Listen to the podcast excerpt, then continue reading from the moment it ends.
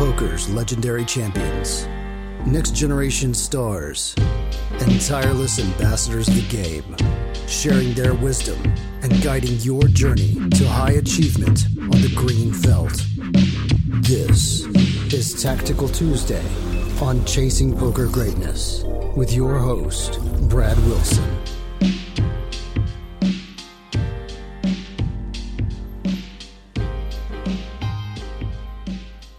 Welcome, welcome, welcome, my friends, to another episode of Tactical Tuesday. I am once again joined by John, who's just gotten back from a trip in Vegas for a week. What's up, John? How you doing? How's it going? Good. Just getting warmed up for uh getting a little bit of live cash in before the World Series. Just kind of wanted to make sure that I still liked playing and that I wanted to go during October and November. And yeah, it's been confir- confirmed that I still enjoy playing live poker. Let's talk about what did you play while you were there?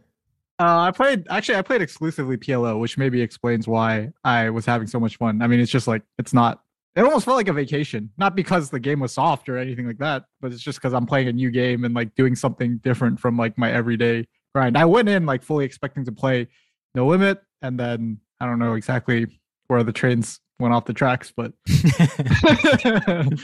um, yeah, I ended up in the four card game instead, which was uh, a lot of fun. And, and, originally, we were going to break down some hands from the WSOP for this Tactical Tuesday or historical past WSOPs, but you know, PokerGO very aggressive with their copyright protection with the WSOP, so we couldn't really find footage or figure out how to make it work. Um, but for those uh, listeners who are planning on going to Vegas in the next month, any updates, any word on the street about how things are going? No, I think people are just like generally excited and like there seems to be like a lot of buzz about the World Series. Like everyone's kind of talking about it at the cash tables. People are like asking like, you know, are you going to play this event? Are you guys going to play? Are you going to go? Like, you know, which events are you going to play? Um, that kind of stuff. And you know, everyone's talking to the dealers and and getting hyped up about it. So, yeah, I mean, I think there's definitely uh probably some like pent up demand for the WSOP since it didn't run last year and there have been like online events running. So I'm sure there are a lot of players who want to play live that are have been waiting for this uh waiting for this time of year. I mean, just wanting to interact with other human beings, I think is yeah. the, the, real demand. It doesn't really yeah. matter in what context, but like let's talk to people. Let's surround ourselves with other living, breathing human beings. Um, let's uh, segue into the hands that we're going to break down here from there. Yeah. Uh, what's the theme for today's Tactical Tuesday? So we're going to talk about uh, river bluff sizing um, in both of these hands um you know i think that well on every on every street in no limit you have a variety of sizes or an infinite number of sizes i guess technically that like you can use and um i think there are good reasons and bad reasons for like pretty much every size in most spots but i think like one very I don't know, one spot that comes up a lot, I'm sure for everybody is like you're on the river, you have a really bad hand, and you need to decide whether to bluff or not. And then once you decide to bluff, you need to decide what size is the best size to bluff and why. And I think there's a lot of reasons uh, for picking like a small size. I think there's a lot of situations that call for like the more standard, you know, 66 to 75% pot size. Um, and then there, I think that there are a handful of situations that, um, you know, where overbetting the river is, is, you know, probably what's preferred.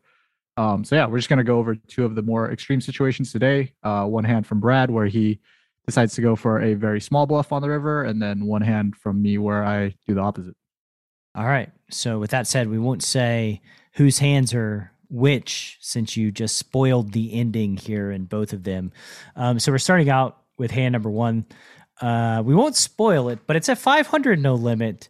And John was on vacation playing PLO. So I guess for those with superpowers of discernment, they can realize that this one was me clicking around. Um, I fired up two tables. I can't remember what I was doing. I was like doing some analysis, I think, in Hand2Note and just was clicking around, or maybe I was setting my fantasy football lineup and just jumped in 500 no limit. It's actually kind of strange this last month of poker to me. I've played like I've played some 200 Zoom. I've played 500 Zoom. I've played 1K. I've played 3060 heads up and shorthanded. I've played PLO 8 or better. I've played 200 PLO. I've played 500 PLO. And I've played like 30 hands of 1K PLO. I've been all over the map. Just, I think that it's probably related to what you said about being excited about playing live poker. Just yeah, yeah. playing games that are like different than what you're used to. right. Um, but anyway, it's been it's been fun, and I can say definitively that whether you're playing whatever stake, if you're trying to get hands in at about 10 a.m. on a Sunday, uh, like I was, whenever I fired this this up, waiting for the Titans to play, not much action, not much action at 10 a.m. Eastern Standard Time on a Sunday. You're like the you're like the ultimate rec player or like businessman now. You- You're just like you're doing your work and you open up like two tables of high stakes no limit on the side and just like or whatever like 30 60 limit like pr- pretty high stakes. Was the highest limit game they spread Yeah, on exactly. Ignition. I, yeah, I the learned that. games on the side. You just do it on the side while you're while you're working. Like well, five five hundred is still like five hundred is mid stakes. It's not what I aspire to. it- it- 500 is just it, it is what it is uh clicking around so we're playing heads up 500 no limit um me and this villain have been playing for a while they've you know it's clear that they have a heads up strategy um which you know i'm not going to kind of shy away from battling heads up when it's tough getting games and you know whatever so in this first hand, villain opens 2.5x to $12.50. We've got a six and a five in different suits. We defend from the big blind. Any thoughts of defending a six and five in different suits, Sean? Mm, I mean, I don't play heads up or know heads up very well, so I'm gonna assume that it's fine. Uh, Perfect, because I don't play much heads up either. So Yeah. I'm going to assume that it's fine as well. And we'll just quietly move on. too Um, good to Ooh, definitely fine. yeah. Yeah. so five six off. Uh, the flop is Jack of Spades, four of Spades, trey of clubs. So we flop an open ended straight draw. You can see John's excitement there because we flopped a, you know, a straight draw on with a flush draw possible. This, this is why PLO appeals to you so much. Like you just, uh, ooh, I got something. I got a chance to man. win. You know, like my my like fascination with blockers on my river bluffs and stuff like that. This is like I think I found the right game to have that fascination. Yes, blockers blockers can very much matter in PLO. Um, So anyway, we check. Villain like snap bets a quarter pot, which has been their bet size in like the forty hands that we've played so far. Their C bet size is just what they're doing. Um, they bet six dollars and twenty five. Any thoughts here, John? This first decision point. I mean, like the first thing I think of when I see this size is that like, oh, this guy must not be like a super reg on the site because he bets like exact nice round number on the flop. And I'm sure there's been some rake taken out and stuff. So if you wanted to bet a quarter, if you wanted to bet a third or whatever, like it would end up being like five dollars and some change. Um, or six dollars and some some change. Or excuse me, I guess it's five and change if it if you wanted to bet a quarter. And so like I mean, you said that this guy's a rag and like his open size seems fine. Um, but like this bet size on the flop immediately just makes me think like, oh, okay, this guy doesn't have hotkey set up or whatever. It's just not someone but he plays all the does have hotkeys set up, which was so weird. Like this bet, this bet was coming like insta, like every time, and then like the turn bet size would be the, believe his turn bet size was something like twenty six dollars, and it was like instant as well. Oh, okay. Um, same size every single time. So I don't know exactly Okay. what hotkeys set up, but I think there is something going on. But uh that's neither neither here or there really. yeah. Um, I opt So- to ch- check Oh, raise. sorry, sorry. Ah, go yeah, ahead. yeah. Finish. No, no, I was just gonna say that, like, okay, assuming that this guy is a reg, like another thing that I would think about is that on Jack four three two tone, uh, versus the big blind, this is a flop. Again, I'm not a don't know anything about heads up strategy, but like in a six max situation, button versus big blind, um, this is a flop that I would be playing big bet or check on, especially with like the two low connected cards that I think are just are just much better for the big blinds range, um, or, or just strengthens a lot of the the big blinds defending range and single raise pots. So this is a situation where I'd be going big, big better check and don't really love the small bet with range on the flop. Although maybe that's more of a thing when you're playing heads up. I mean, my strategy is going to be to like check raise a lot of my top pair and Yeah. like probably Yeah. do a lot of like check raise checking with my top pair. I like Yeah. adding that in my check raise check strategy and also just check raising these natural type hands like six high that has equity. I think villains probably see betting 100%. Uh, I don't think they've passed up a C betting opportunity yet. So we check raised at 29. I think I could have gone a little bit bigger. Like I think I could have gone like 35 ish.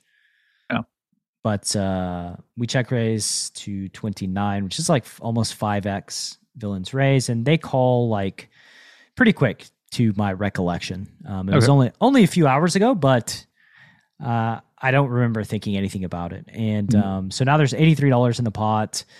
And the turn is the Jack of Hearts. So the flop was Jack of Spades, Four of Spades, Trey of Clubs. The turn is the Jack of Hearts. Top pair pairs. What do you do after check raising the flop on this card, John? Um, so after check raising flop on board pairing turns, I generally play. I would probably play close to range check on the turn, um, and play again check raises on the turn. Um, like one of the, I guess like my explanation for like why I do that is like now, um, the hands that I've check raised on the flop are just like need very very little protection or actually no protection. Like if I had a set of fours or set of threes, like yeah, fine, we you know Jack X still definitely has equity versus us, but you know his flush draws, gut shots, and you know whatever other straight draws that he might have are just not, uh, you know, are just now drawing dead or probably like very very close to drawing dead. Um, and so yeah, so like we don't need protection from that range, and like we would actually I don't know maybe like prefer that they get an opportunity to like hit a flush or a straight um, on the river. I think uh, while that is like one consideration, the more important consideration for me is that like now on this board pairing turn, a lot of my draws don't want to bet and get jammed on or just some other bad situation where like we have a spade draw and we bet big on the turn and then just get jammed on and like now we're the ones that could be drawing dead or are just like going to be doing very very poorly against their uh, against their jamming range or even just versus our calling range like they're just going to be able to trap with hands that we're drawing dead against like very comfortably if they have a boat or like some you know strong jack x that's just never going to fold um so yeah I, I think i like playing check raises on the turn again for those reasons So I'm right there with you. And and I also think one thing that you left out is I think villains are going to stab too often facing turn check. Like I Mhm. think this is kind of like a strange turn where uh top pair pairs, I don't think villains should be stabbing as frequently as they do. Like with aces, kings, queens, those hands typically checking back. Mhm. Um, I, so I just think population in general is going to stab too often or too inappropriately. So I think that's another makes a solid argument for going for another check raise or starting out by checking when villains stab inappropriately. Interesting. I'm always like scared when I'm in villain spot about getting check raised on the turn again when I face check raise check for some reason. I don't know. It's just like this weird fear that I have in the back of my head that like, oh man, like I, I could easily get check raised again here. I think uh, probably a big part of it has to do with like my own strategy where like I yes, like I check raise check the turn and then we'll check raise the turn. So yeah, I, I don't know. Like I feel like I, my personal bias would be to understab facing a check on the turn. Um, just like understab relative to population, understab relative to theory, like whatever. Just because I'm scared of getting check raised on the turn again. Yeah, I think I think exploitatively check raise check is oftentimes underprotected, and so I think like yeah, making a data read, you can probably just stab most of your range profitably versus Right. like what population's typically doing. And I Mhm. think that's just like an easy trap to fall into. Um, Yeah. in villain shoes.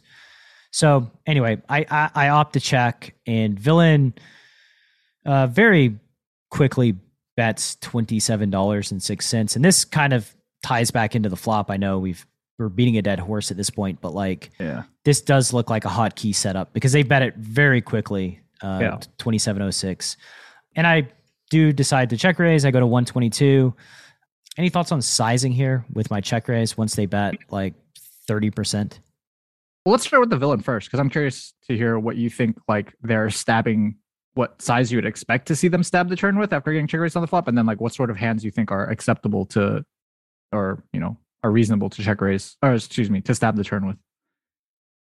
I would not be stabbing with hardly anything personally. Okay, yeah. Like I would be checking back most everything. So I don't know. I just think, you know, this happened very quickly, uh, this turn bet, which just I don't know. I, I just I think they're just stabbing their continuing range on the flop, whatever that looks like. Like so five seven, six seven, spade draws, over pairs, probably. Their Jack X, I think that's pretty obvious. Their boats are going to stab. Like I think those hands sort of make sense, but whatever they decide to continue with on the flop, I just think they're stabbing on the turn. Okay. Wow. That's that's a lot of hands. Okay. Yeah. Well, then, like, I think check raising the turn like way more liberally, like especially with this, you know, this type of hand. Although it's not even, this is not even that crazy of one, I guess, just a clean open ender. Yeah, I, I think I like that a lot. If especially if you think that they're overstabbing turn. I think so. And again, you know, I do remember the timing of this bet, and it was like almost instant, which leads wow. me to believe that like if they're not thinking about it and it's like almost instant, then they're likely just stabbing everything they have. Um, gotcha. So we decide to check raise to 122, and villain does call. So now there's 327 in the pot, and the river double pairs the boards. So the river's a four. The final board is Jack Jack four four three. We've got a five and a six of different suits. So we do have six high, and that's nice. And to tie into the theme of this Tactical Tuesday, what sizing? Uh, I guess first the first question is, you know, are you betting the river? And then the second question is, what sizing would you choose? Uh, so yes, I think this is a spot where I would be very happy to bluff the river. Uh, big part of it is that we only have six high and no showdown. Uh, I think another big part of it is that there are better hands that we can fold out. Um, and there's you know because we have six high yeah. Well i mean sometimes like i don't know sometimes i get to the river with six high and i'm like i, I don't know like if there are better hands that my opponent gets to the villain like uh, that my you know villain opponent gets to the river with in this way that like i can act, like reasonably fold out. But here like it's very easy to see that they can have flush draws. They can have you know five seven ace deuce ace five um i don't know maybe maybe even like uh like a hand like ace three that like got counterfeited or something like that maybe a hand like pocket sevens or sixes is going to fold to like a big bet on the river. But there's, you know, very clearly hands that we can easily see that we can fold out that are better than ours. And we have no showdown. And I think those two things together make it a pretty enticing spot to go for a bluff.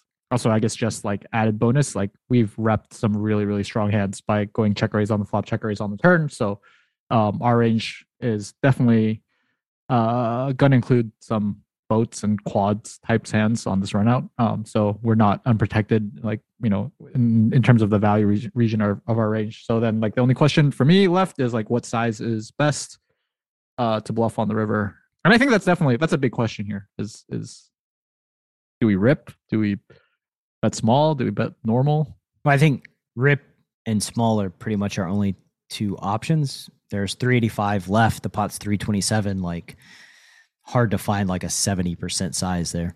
Okay. All right. So I think that's like one good way to like narrow down our um yeah, we went from infinite. Now we now we have two. Yeah. We yeah. have like a small bet and a jam. Yeah.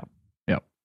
So um, I mean, I can tell you what I was thinking when yeah. choosing the size and I thought villain would have a lot of uh, you know, they have jack x in their range. Like this is very clear, right? So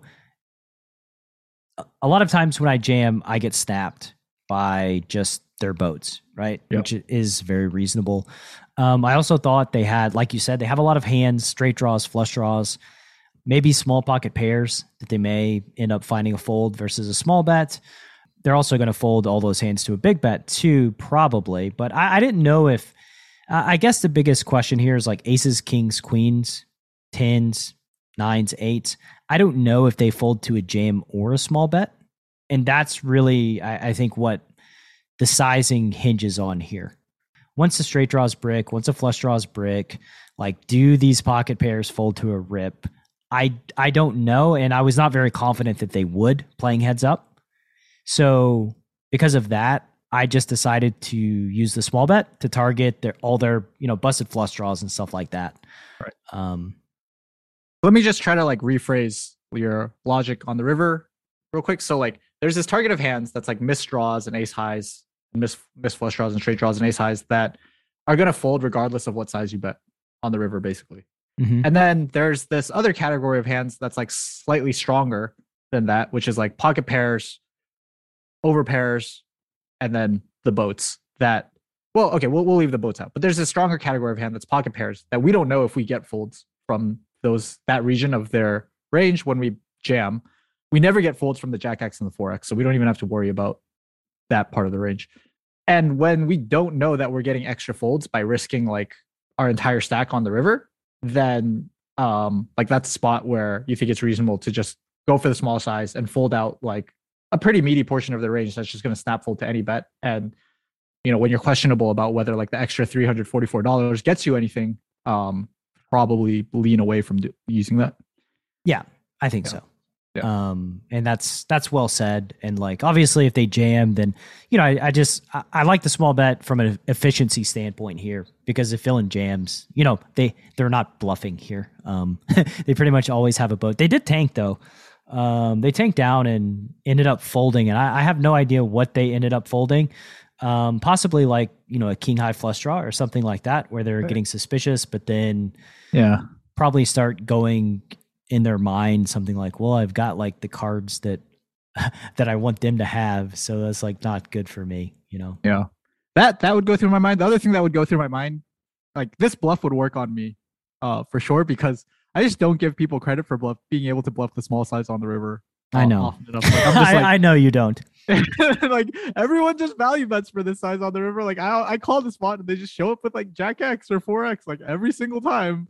So I'm just Living on the edge, They can exploit it a fold. Yeah, yeah, yeah. I, I think that's why finding these like small small bluff spots on the river, small size bluff spots on the river are, are like really exciting and like I don't know they just seeing that it works like it gets through is is uh is pretty cool for me, which is bad. Uh, It's it's good and bad because I'm just gonna call more now and then lose a lot more and just like go back into the cycle of like yeah yeah nobody plus the size except for Brad. So. And he, he's he's only playing a thousand hands a month, so like, what are the odds that you run into me, right? right, right, right. Um, I don't know what villain had because, like I said, I don't have, you know, it hasn't been 24 or 48 hours yet. This happened only like eight hours ago. So we don't know what villain folded yet. Maybe we'll give an update next week if we remember. no, no. By the time we post this episode, it'll be out. Yeah, what are we going to do? Like re record? No, we'll just put it in the description. Or I mean, I guess that would be a spoiler, but I don't know. We could put it somewhere. Put it in Well- the comments on Wednesday or something. Okay, put it in the comments on Wednesday. We'll see. John, I'll leave that up to you. That can be your job. Um, so go to go to YouTube chasing social media manager. yeah youtube.com slash chasing poker greatness check out tactical tuesday if you're listening to this on the podcast and we'll have the updated information for you um, in the next couple of days. So Probably folded something better than six high though, so. I i I mean feel good about that. yeah. I guess like they got deuces or trey five suited. I guess those are like the two maybe deuce trey suited that that i beat. Um john so you have a hand after this. I have no earthly idea what happens in your hand. So why don't you set this hand up before we go to the break Uh, it's actually not that exciting until the river. So there's not there isn't much to set up. It's a single raise pot button versus big blind. I think this is good. We'll we'll go into a hand like where you're completely cold, like you haven't seen anything. We'll get your total just raw first impressions without without any previous thought, and we'll see what you say. And it's it's it's not like some crazy crazy hand or anything like that. So it's not like you're gonna I don't know. It's not like you're gonna want to open up a solver or something for the spot. I think. Yeah i was going to say you're really good at building the hand up but then right there at the end you just fell completely apart stick around after the break for john's hand You've survived pre-flop boot camp. You've shot the fish in a barrel. Now, prepare yourself for the feeding frenzy. A comprehensive strategy for gutting every fish in your player pool.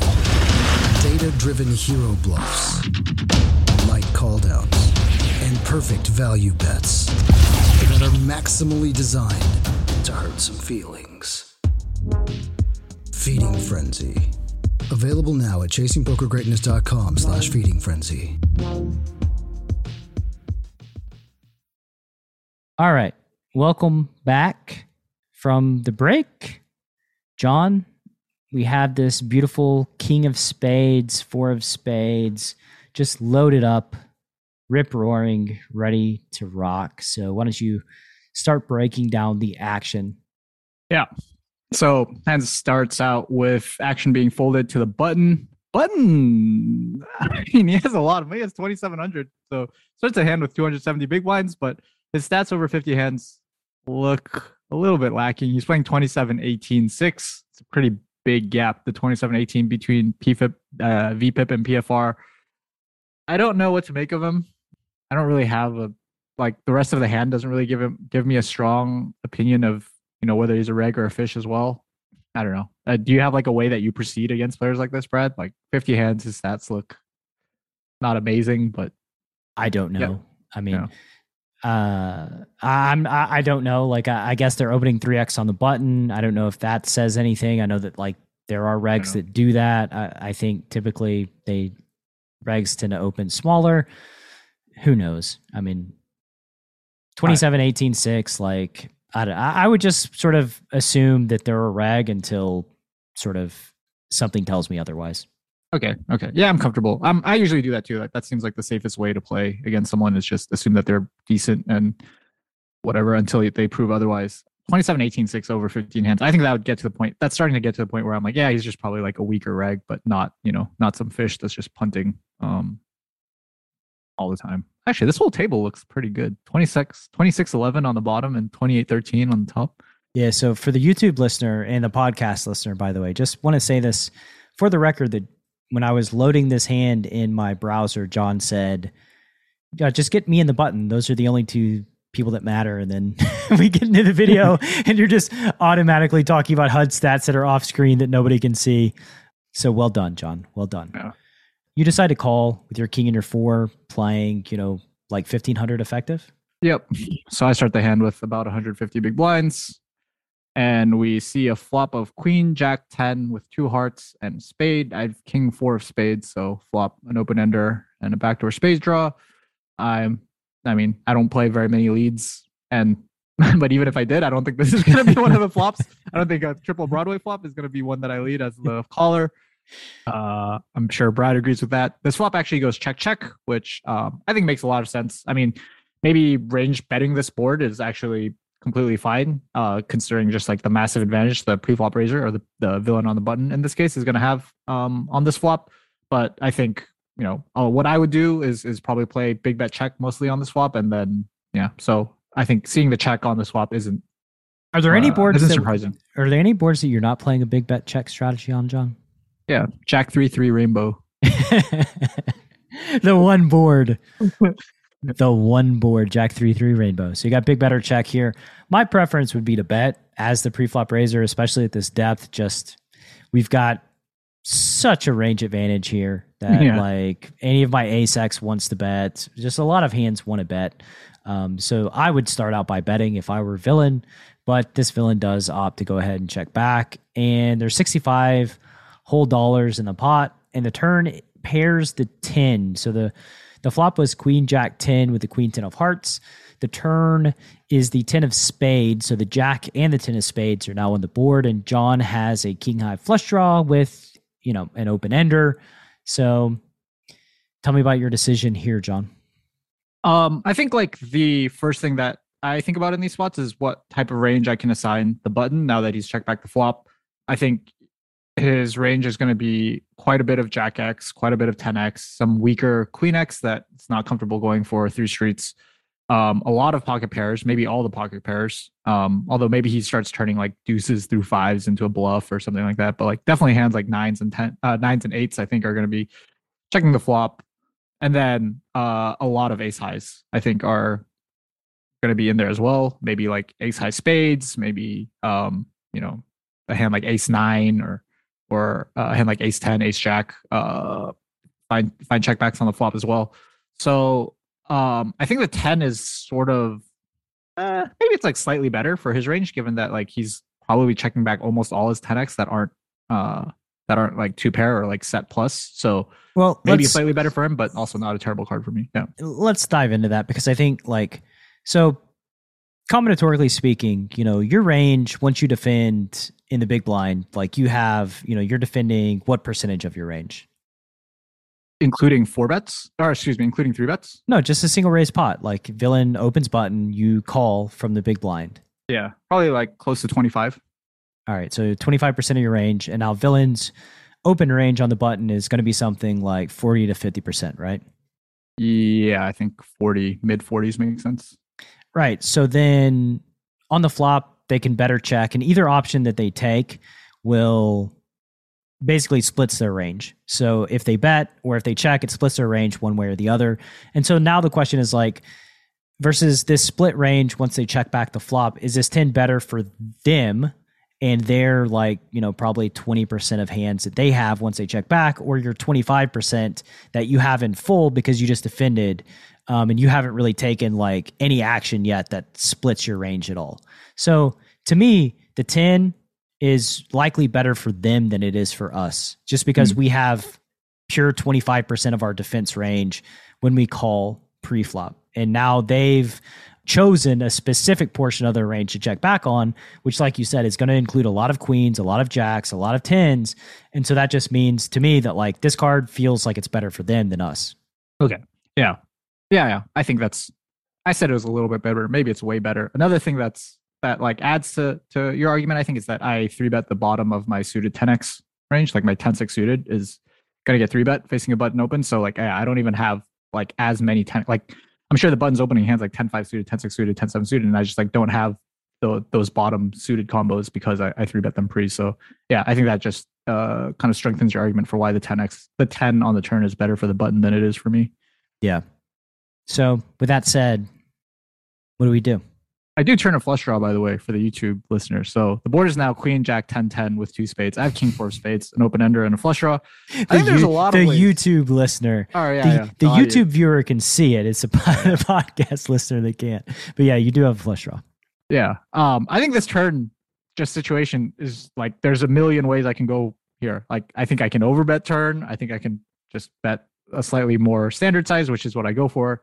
Here, I can go for a check raise with this hand. Um, I don't know. I, I there's just so many options here that I I almost feel like I have too many good options to pick from. Like this just the spot with this hand just feels I don't know, like I could go a lot of different ways. You have one I have a I think the way that, the, the way that you went, I think I like maybe the oh. least.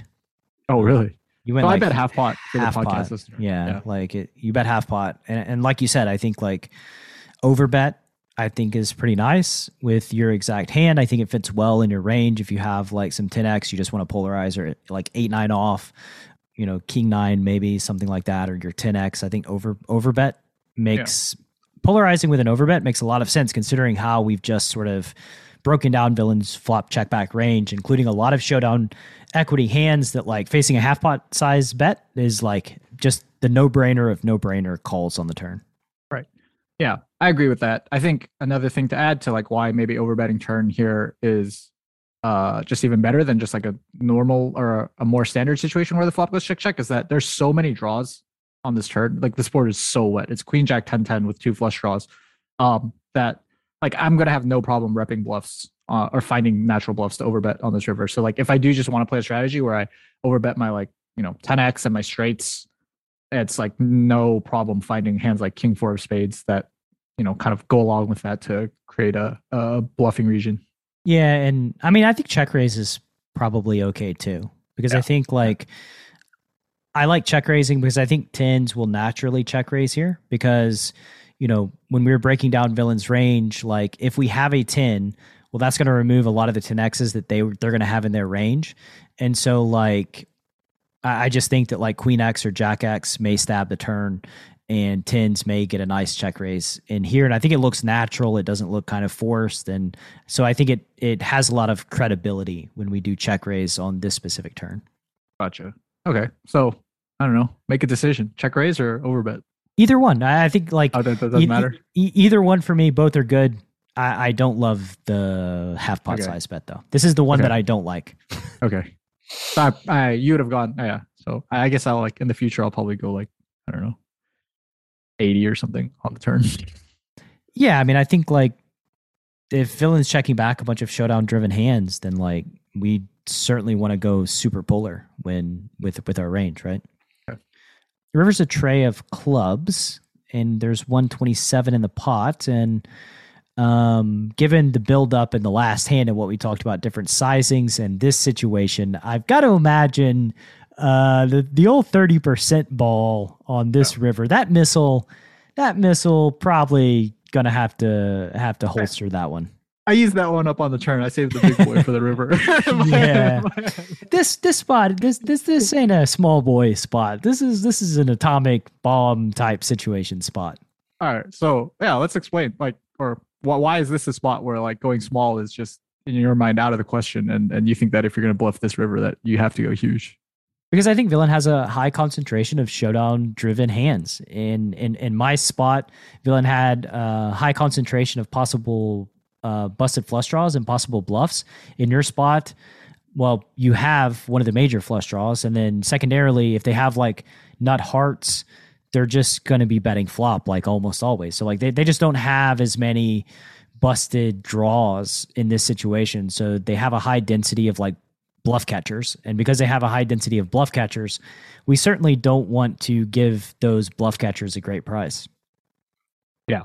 I think that yeah, all that makes a lot of sense. Um, I think to add on to that, like in your hand, it's a situation uh where when you after you go for the double check raise, you are probably perceived to be under bluffing, be under bluffing the river. Um, when you check raise flop, check raise turn, and bet the river. I think I would certainly just be under bluffing. I'd be both perceived to be under bluffing and probably wouldn't have enough bluffs in that spot. And I think in those situations where like you don't have enough bluffs and you are also pretty sure that you, your opponent is going to perceive you to not have very many very many bluffs. Um, I think going small in the river makes a lot of sense because you're going to have to go small with your value, uh, or you're going to you know it's going to be pretty easy to go small with your value. So kind of mixing in uh, a small number of bluffs in with you know your Jack X that just really wants to get called in that spot makes a lot of sense.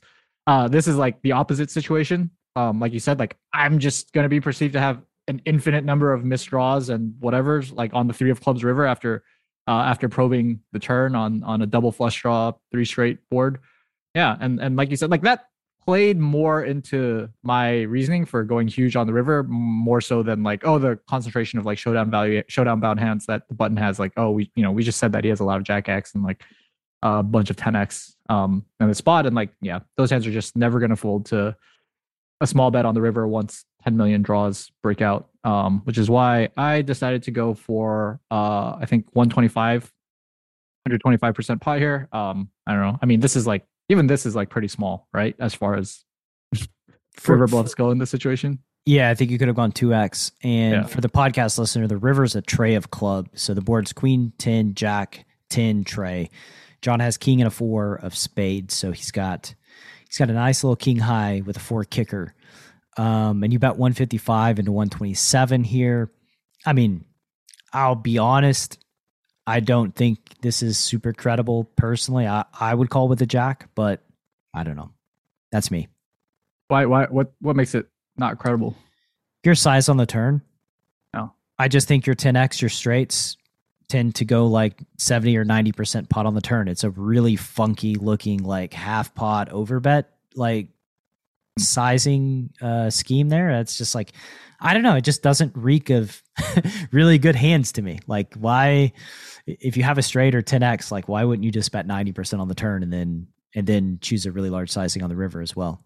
Gotcha. Yeah. Yeah, yeah. I think that makes that could definitely be something that I should change up. Or who knows? Maybe I can just start betting some really strong hands on the turn for a smaller size. Yeah, maybe, maybe so. I, I think you you also have a lot of natural bluffs like ace nine, ace X, just random stabs that you stab yeah. the turn with.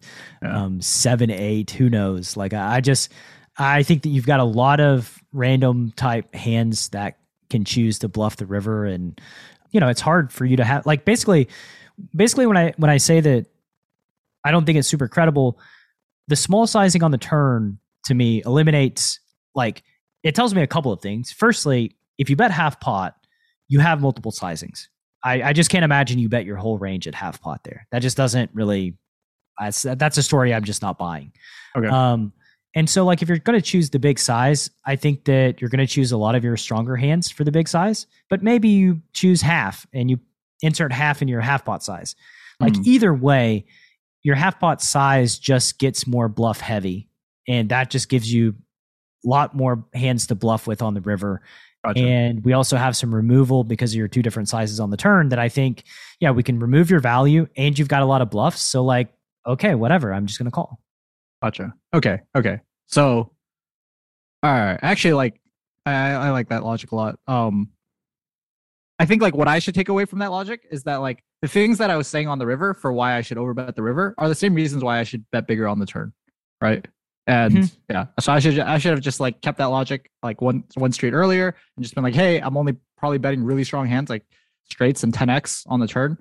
And so if that's Well- the case, then like yeah.